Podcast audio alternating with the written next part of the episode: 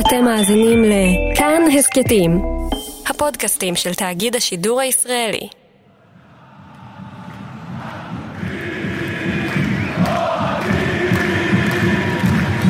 את השיר הזה חלקכם בטח מכירים. אבל חשבתם לעצמכם פעם מאיפה הוא הגיע? או איך נולד בכלל שיר אוהדים?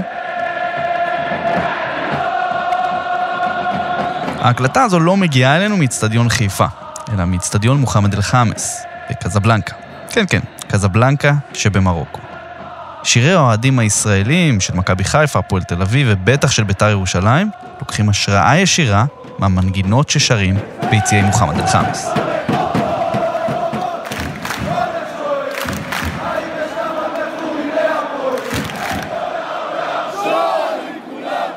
וזה לא רק כאן. שירי האוהדים המרוקאים הם מקור השראה לקהלים בכל עולם הכדורגל.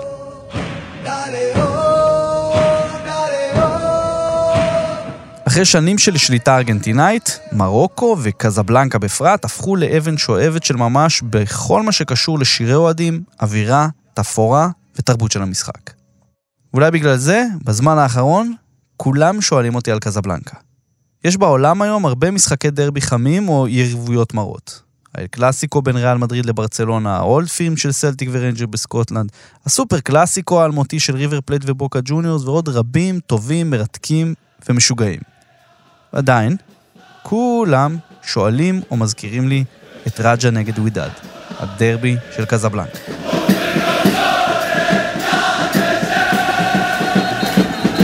אני אורי לוי ואתם על שער, הסכת הכדורגל של כאן ובבא גול, ואחרי ההקדמה הזו, אם זה לא היה ברור, ברוכים הבאים לקזבלנקה.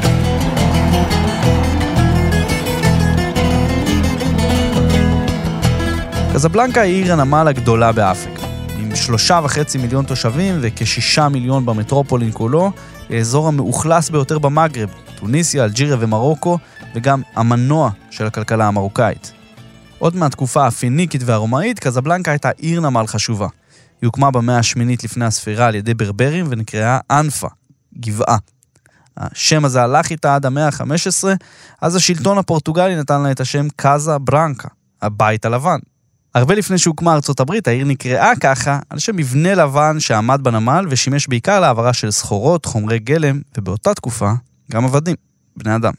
כשהפורטוגלים התאחדו עם הספרדים, השם שונה לקאסה בלנקה, ובמאה ה-18, כשהסולטן מוחמד בן עבדאללה בנה מחדש את העיר העתיקה, הוא קרא לה דאר אל-בדה.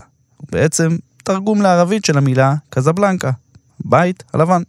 ובסוף, ב-1906, כשהצרפתים הפכו את העיר לנקודת מפתח במפעל הקולוניאלי שלהם בזמן הפרוטקטורט הצרפתי במרוקו, השם שלה נקבע כקזבלנקה. אבל רוב המקומיים קוראים לה בקיצור קאסה, או פשוט דר, בית. העיר היא שילוב ארכיטקטוני נדיר של סגנונות. רומאי, ברברי, ערבי, לטיני, קולוניאלי, הכל מתערבב עם נמל, חוף ים ושמיים כחולים וענקיים.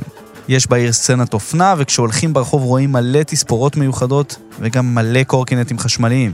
בכלל, מאז ומתמיד, משהו בעיר הזו, בקסם שלה, עורר את הדמיון של העולם המערבי. דוגמה מצוינת לזה היא הסרט קזבלנקה מ-1942, אחת הקלאסיקות ההוליוודיות הגדולות ביותר. בשנים האחרונות היא גם נחשבת למרכז חדשנות חשוב באפריקה, עם האב של סטארט-אפים שהולך ומתפתח. אבל קזבלנקה היא מקום מיוחד בגלל האנשים. ואיפה שיש אנשים יש כדורגל. ואיפה שיש הרבה אנשים וכדורגל, אז יש דרבי, ויש יריבות.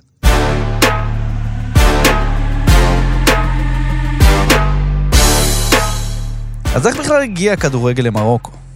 הנוכחות הקולוניאלית הצרפתית במרוקו בתחילת המאה ה-20 והקרבה הגיאוגרפית והקשרים עם השכנות ספרד ופורטוגל הביאו לזה שמשלב מוקדם מאוד של הכדורגל, שחקנים מרוקאים כבר הסתובבו בליגות האירופאיות הצעירות, בחצי האי איברי ובצרפת. מי שהתחילו במלאכת מיסוד הכדורגל במרוקו היו חיילים צרפתים, שמ-1913 החלו להקים מועדונים בעיר קזבלנקה ובסביבותיה. קבוצות כמו אוניון ספורטיב מרוקן, ראסינג קלאב מרוקן ועוד היו הסנוניות שבישרו על תשוקה גדולה שעתידה להשתלט על האזור.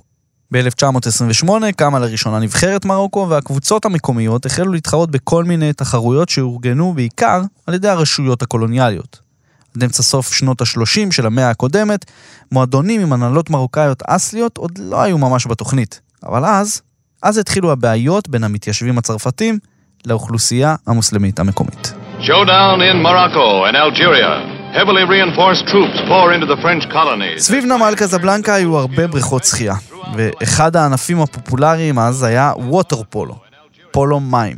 כולם שיחקו אותו, והייתה אפילו ליגה ששיתפה שחיינים מכל קבוצות האוכלוסייה. הכל התנהל על מי מנוחות, תרתי משמע, כשצרפתים, מוסלמים וגם יהודים היו שוחים ביחד. אבל ב-1935, כשיותר ויותר מקומיים ביקשו להשתמש בבריכות, הרשויות הצרפתיות החליטו להגביל את מספר המוסלמים שיכולים להיכנס לבריכות, והקימו בריכות שחייה למקומיים בלבד. כתגובה, כמה פעילים מקומיים, ספורטאים, עורכי דין, מורים, עיתונאים ושאר אנשי רוח החליטו להקים גופי ספורט חדשים שייצגו אותם בכבוד. ומה נותן יותר כבוד מכדורגל? ככה עלה הרעיון להקים את ווידד קזבלנקה. מועדון מרוקאי בשביל המרוקאים כנגד הכובש הצרפתי. אבל על מה ולמה השם ווידד? האגדה האורבנית מספרת שאחד החברים המייסדים איחר לפגישת הייסוד בגלל שהיה בקולנוע וצפה בסרט מצרי רומנטי בכיכובה של השחקנית אום כולתום. לסרט קראו ווידד, שבעברית אומר ידידות או סוג של אהבה, אבל אחת מיוחדת. בוערת.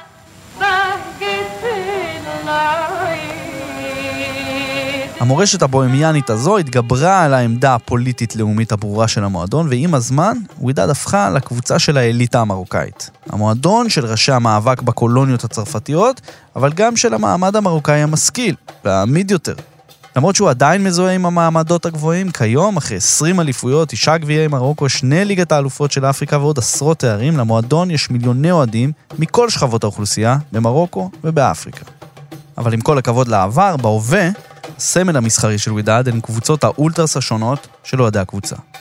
ווינרס 2005, שנחשבים לאחת מקבוצות האולטרס הפנאטיות והמקוריות בעולם, היא המפורסמת ביותר, אבל יש קבוצות נוספות כמו רוז'ה בלו, אל בית אל אחמר ואנסר ווידאד אל אומה, שמוסיפות הרבה מאוד צבע לחיים של המועדון.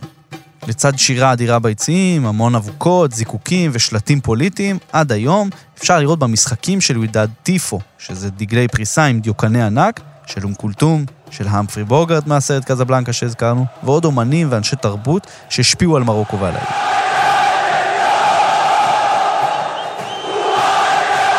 ווידאד פופולרית מאוד כאמור בכל מרוקו, בקזבלנקה יש לה את הרובעים המסוימים שהם שלה. מדינה, העיר העתיקה ורובע הבורגונדי נחשבים למעוזים המרכזיים של המועדון. ג'לאל בונואר, עיתונאי כדורגל מרוקאי שעובד עם ה-BBC וההתאחדות האפריקאית, מסביר את העוצמות של ווידאד. Wydad Athletic is one of the most successful African teams. Uh, Wydad Al Ummah, as we call it here in Morocco, I mean uh, Wydad of Nation, has won the Moroccan אבל League. כדי להבין באיזה מרחב פועלת ווידאד, צריך לחצות את הכביש ולפגוש את רג'ה.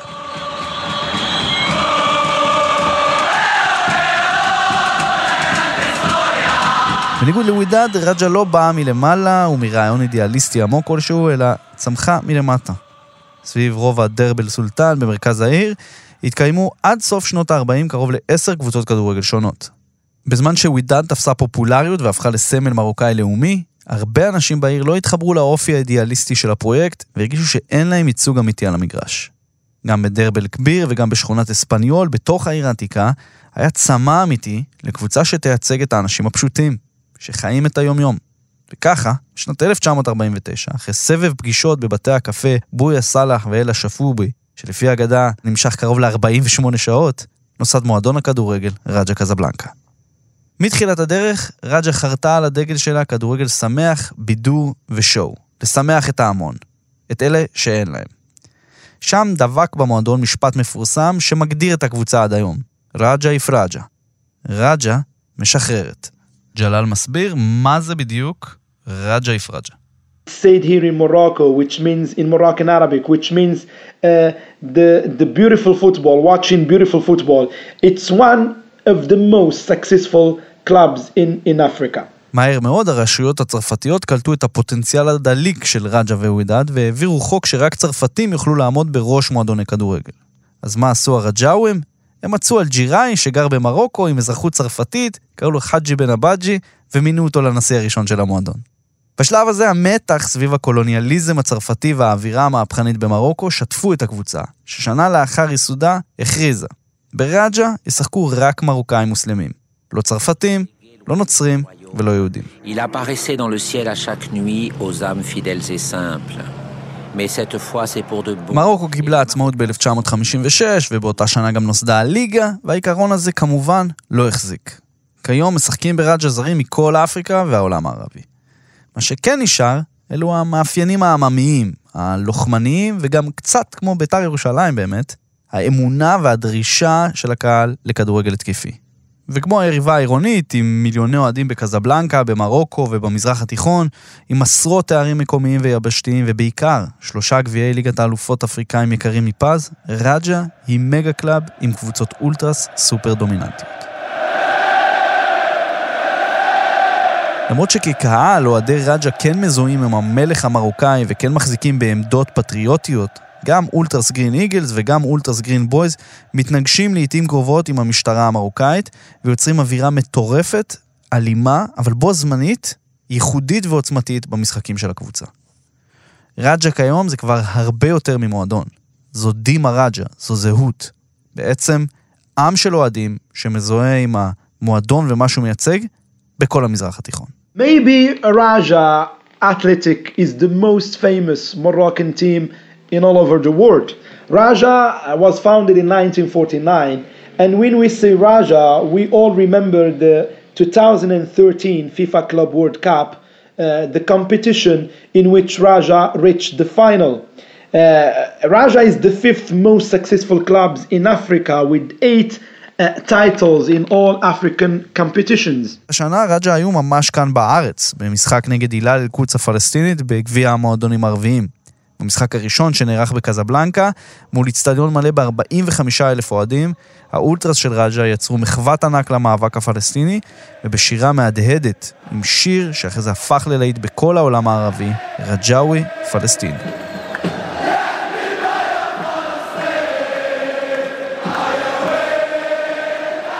כבר שנים שהלב עצוב איתך והעין דומעת, פלסטין האהובה, איך הערבים ישנים, הארץ היפה מתקוממת, שאללה ישמור עלייך, מהדיכוי והאויבים והיהודים ששולטים בך. ויש שם עוד מזה. אולי מילים קצת קשות למאזינים הישראלים יהודים ובעברית, אבל כן, גם חשוב להבין מה בדיוק האווירה שם. אבל אם שמים את הפוליטיקה בצד לרגע, אם אתם אוהבים כדורגל באמת, אין סיכוי שלא ראיתם וידאו של האיש גדר של רג'ה מנצח על התזמורת הירוקה באיצטדיון מוחמד החמישי.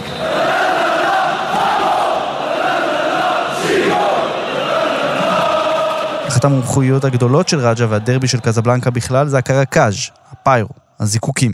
Crackage, uh, as we call it here in Morocco, and it's the meaning of fire in the stadium. So it's a, a tradition in all the derbies, in all big games, and in Morocco, uh, in the derby between Raja and Wydad, it's done either at the beginning of the match or after scoring a goal, and it's a way to show the festivity uh, inside the stadium. מסורתית גם היום, רג'ה מייצגת את העמך, ווידד כביכול את האליטה.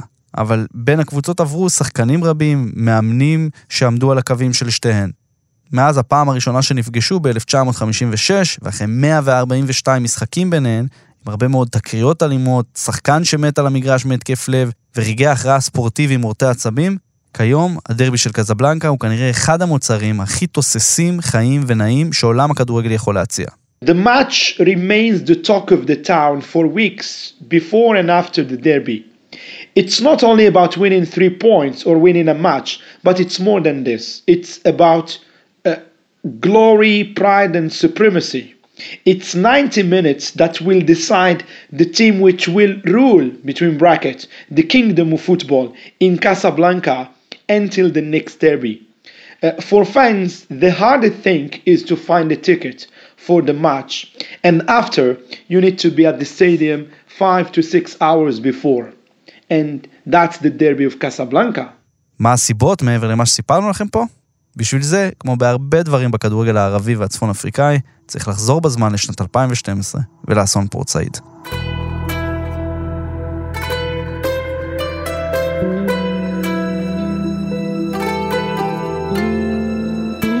בשנת 2012, הכדורגל המצרי, הערבי והאפריקאי חוו את אחד האסונות הקשים ביותר שידעו אי פעם, אסון פורט סעיד.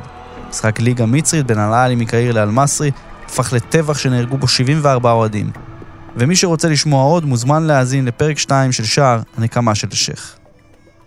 אסון פורט סעיד הוביל לזה שסגרו את הכדורגל במצרים לשנתיים, וגם כשהחזירו, הוא מתקיים עד היום ללא קהל ביציעים. עד 2012 הדרבי הגדול של העולם הערבי היה אל-עלי נגד זמאלק, אבל אחרי מה שקרה לכדורגל המצרי נוצר ואקום. ולמרות שגם בטריפול יש דרבי חזק ובאלג'יריה יש דרבי פוליטי מאוד וחם, לוואקום הזה שנפער בדמות דרבי ערבי-אפריקאי עם תפאורות, מסרים פוליטיים, חברתיים והרבה מאוד פיירו, נכנס הדרבי של קזבלנקה. למעשה, בעשור האחרון, הדרבי של קזבלנקה הוא המשחק מספר אחד שהכדורגל האפריקאי יכול להציע מבחינת אווירה. במקביל לזה, קרו עוד תהליכים. נשיא ווידאד, סייד נסירי, הוא איש מיוחד עם פרויקט מיוחד. נסירי שלקח את ווידאד באמצע העשור הנוכחי והחליט שהוא רוצה להשתמש בכדורגל כדי לחזק את הזהות המרוקאית בעולם. יש היום מרוקאים בבלגיה, בהולנד, בספרד, ונסירי ראה את מה שהשכנה שלו ממזרח עשתה, נבחרת אלג'יריה, עם צרפתים ממוצא אלג'יראי, והוא רצה גם זהות מרוקאית אוניברסלית דרך כדורגל. נסירי התחיל להחתים בווידאד מרוקאים שנולדו במדינות אירופאיות בניסיון ליצור תלכיד שישרת גם את הנבחרת. אגב, הוא גם עזר לראג'ה להחתים כאלה ולשאר קבוצות הליגה בבוטולה פרו, הליגה הבכירה במרוקו. נסירי הוא אחת הדמויות המרכזיות גם בניסיונות של מרוקו בשנים האחרונות לזכות באירוח המונדיאל. זה התחיל עם 2026, שהלך בסוף לארצות הברית, ועכשיו עם 2030, שעוד עומד על הפרק. בתור הכלכלה החמישית בגודלה באפריקה ואחת המתפתחות שבהן, מרוקו משקיעה ובונה אצטדיונים בשצף קצף. הנשיא יודע שאת הקלף השיווקי החזק שלו הוא מקבל מהדרבי. למה אני אומר את זה? הדוגמה הכי טובה היא של המשחק האחרון בין שתי הקבוצות.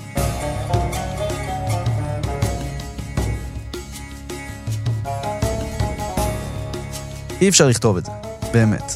זה לא יסביר את זה. אי אפשר לספר לכם את זה בדיוק, אבל אתם תוכלו להרגיש את זה.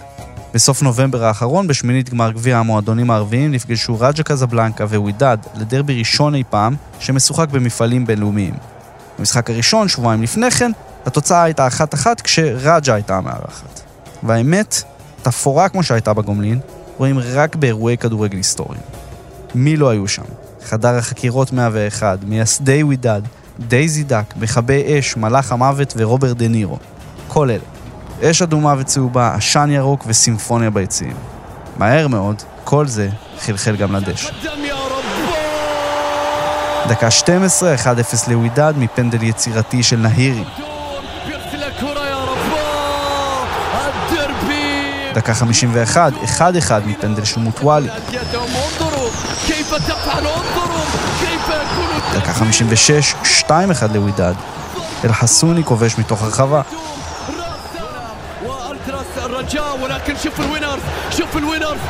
דקה 58, 3-1 לווידד, האיצטדיון רועד כשאיוב אל-כעבי נועץ מרחוק. בדקה 73 זה כבר 4-1 לווידד. המקום נשבר, אנשים בוכים, השדר בוכה, הכל מלא בצבעים, יש באוויר הרגשה של היסטוריה. האם זאת תהיה התבוסה הכי גדולה בתולדות הדרבי של קזבלנקה? אבל בדקה ה-74 רג'ה מצמצמת, 4-2. בדקה ה-88, 4-3, רג'ה כובשת עוד אחד מפנדל, והשוער של ווידד לא נותן לשחקנים של רג'ה את הכדור. האדמה מתחילה לזוז. דקה 94, 4-4. בן מלנגו הקונגולזי מתרומם לנגיחה, נוגח את השוויון ומשלים קאמבק מטורף, ובעצם מעלה את רג'ה לרבע הגמר, ארבע דקות בתוך תוספת הזמן.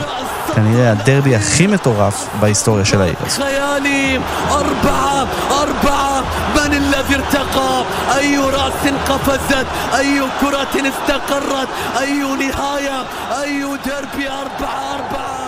אנשים רנדומליים נכנסים למגרש, אנשים רנדומליים נכנסים לפריים. כאוס. השופט מסיים את המשחק, הלב דופק, ואני, שצופה במשחק הזה אלפי קילומטרים משם, חושב, מה זה? מה ראינו כרגע? יש מצב שזה היה משחק הכדורגל הכי משוגע שהיה ב-2019? אפילו ג'לאל, שהיה במשחק, לא ישכח את הדרבי הזה בחיים שלו. It's one of the most historical games in, in the history of uh, Moroccan football, as it was first, the first derby in a foreign competition. But what is important is that both teams were great, and also the great comeback of Raja Casablanca at the end of the game has made it a historical match that I will never forget in my life. האם הדרבי של קזבלנקה הוא הטוב בעולם כרגע? על רמת הכדורגל אפשר להתווכח, כן? אבל מבחינת תפאורה, אבוקות, שירה, אווירה ובילדאפ, כן, אין בכלל שאלה. ווידד גמורה, רג'ה באקסטזה, קזבלנקה ירוקה.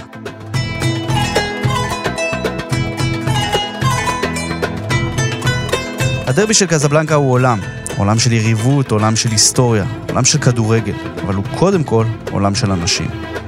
אוהדים ששרים, כולם כולל כולם. צעירים, מבוגרים, עשירים, אנשים פשוטים, גברים ונשים, אולטרס, אוהדים מזדמנים, ושירה אדירה, כשברקע תפאורה, אש ותמרות עשן.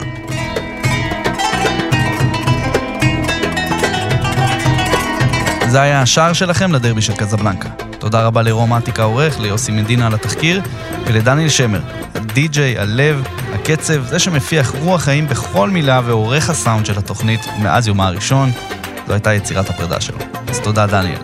אתם יכולים לשמוע אותנו באתר ובאפליקציות כאן, באפליקציות הפודקאסטים השונות, וגם בספוטיפיי.